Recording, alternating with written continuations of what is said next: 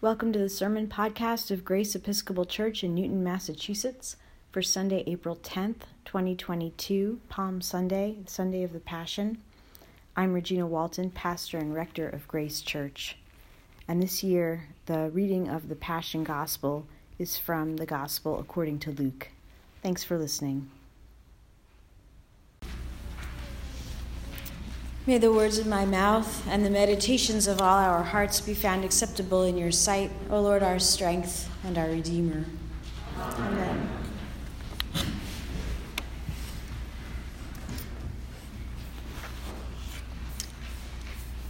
Thank you to our readers uh, for that very moving reading of the Passion.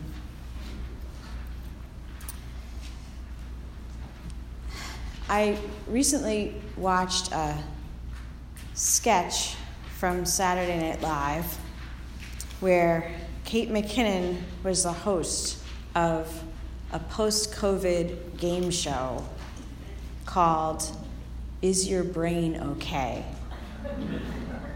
And the contestants had to answer simple questions, all things that they easily would have known before March of 2020, identifying uh, objects, remembering the names of former college roommates, naming the day of the week that it was, etc.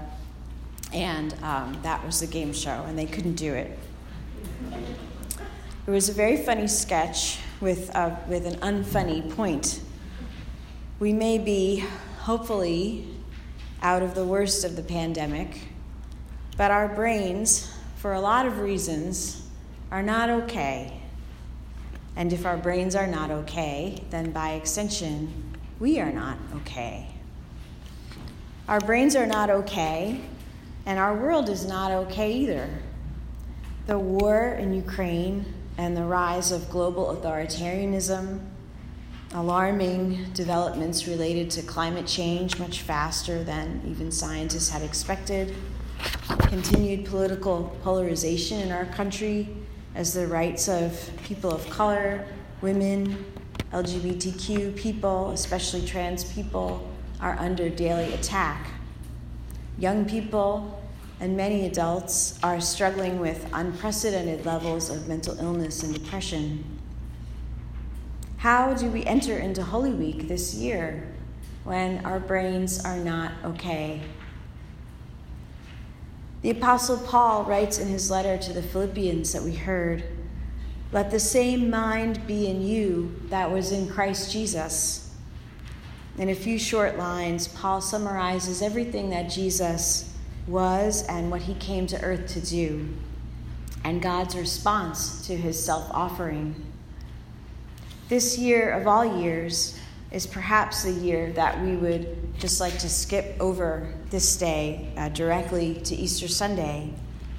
And this year of all years is perhaps when we need Holy Week the most. We have a Savior who was no stranger to suffering, no stranger to living within the systems of a broken and unjust world.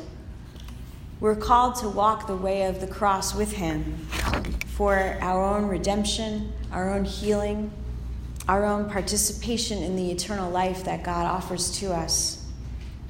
Let the same mind be in you that was in Christ Jesus. This year we heard Luke's version of the Passion. Each evangelist tells the story of Jesus' final days a little bit differently. Luke's aim is to show us the mind of Christ as he approaches his death, that we might come to believe. Sitting at the table with his disciples sharing the Passover meal, Jesus institutes the sacrament of communion. And in Luke, immediately after he does this, the disciples continue their ongoing argument about who among them is the greatest, continuing to the very end their tradition of cosmically missing the point. And Jesus responds to their stupid dispute by saying, but I am among you as one who serves. He condemns the imperial system of the Romans that is based on patrons and benefactors, service rendered only out of self interest. And he says, I am among you as one who serves. To serve others without hope of gain or increased status is to have the mind of Christ. After the meal, Jesus goes, as was his custom, to the Mount of Olives to pray. He prays so intently that Luke says that his sweat is like drops of blood. He prays that he might not undergo such a shameful death. And then he adds, Not my will, but yours be done. To pray this prayer ourselves is to pray with the mind of Christ. It's no easy prayer to pray, but to pray is to trust in the will of God for our lives, to trust fully in God's love for us no matter the circumstances, to trust that whatever happens to us, God is with us. And I'd forgotten that in Luke's account of uh, Jesus praying on the Mount of Olives, that an angel comes to him and encourages him. And uh, I think that's such a wonderful part of this story that even Jesus sometimes needs encouragement um, that he can't find within himself, and that God is faithful and sends him the encouragement that he needs. After Jesus is arrested, bounced back and forth between the assembly of the elders, Pilate, and Herod, led away and crucified, Jesus prays another prayer Father, forgive them, for they do not know what they are doing. Jesus not only forgives his torturers himself, but he pleads on their behalf to God. He forgives them while they are still in the act of crucifying him. It's very hard to imagine following Jesus in this way, forgiving those who cause us grievous harm or who are causing grievous harm all, all over the world. Um, recently, uh, a, a, Grace member asked me, uh, you know, wanted spiritual counsel from me about how to not hate Vladimir Putin so much. And I said, you know, I'm Ukrainian. like, you know, I, you might want to ask another priest. it's something that I struggle with too, that seeing what happened to my own family um, happening again so many years later. Um, Jesus is somehow able to forgive those who are causing such grievous harm, but it's not easy. And I don't think it happens for most of us instantly. But we can pray to have the mind of Christ and we can pray that someday we'll have within ourselves the power to forgive those who have wronged us and who are causing harm throughout the world. In all the Gospels, Jesus is crucified between the two thieves, but only in Luke does he have a conversation with them. One of them uses his last gasps of breath to insult Jesus. But the other thief begs him, Jesus, remember me when you come into your kingdom. And he responds, Truly I tell you, today you will be with me in paradise. Even on the cross, Jesus has compassion on those that he is with.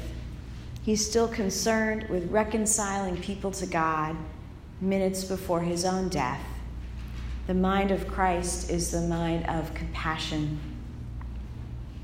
Finally, Jesus speaks his last words before he dies. In other versions of the gospel, he says, My God, my God, why have you forsaken me? from Psalm 22, which we read on Good Friday. But in Luke's gospel, Jesus' last prayer is from Psalm 31, and he says, Father, into your hands I commend my spirit. And that verse continues, For you have redeemed me, O Lord, O God of truth.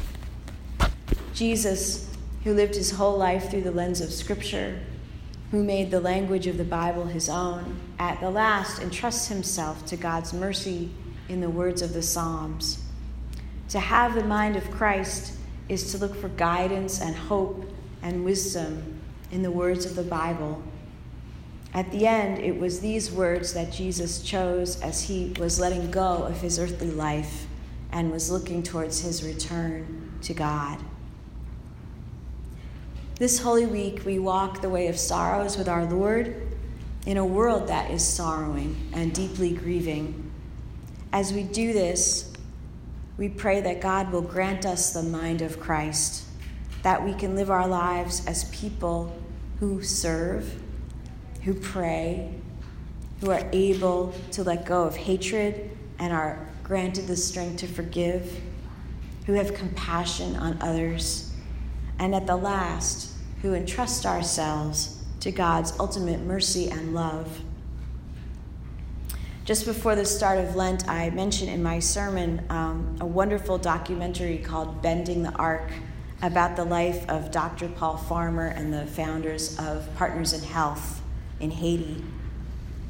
In these difficult times, uh, God hasn't yet sent an angel to encourage me uh, the way He does to Jesus in the garden, but I have been finding inspiration in the lives of those who are still able to serve, love, reject hatred, forgive, have compassion, and pray and trust in God. Even when we ourselves struggle to do those things, we can seek out the example of those who are able, and we can allow God to speak to us that way. God can speak to us through Netflix. God can, and that documentary is on Netflix. If you want to watch it this week, uh, it's a good thing to watch during Holy Week, and it's called Bending the Arc. Jesus did not come to earth for people who were okay, for people whose brains were okay. Jesus came to be with us in our suffering, in our brokenness, and to show us the path away from the death dealing powers of this world towards eternal life with God. And he said that we could begin to have this in this life.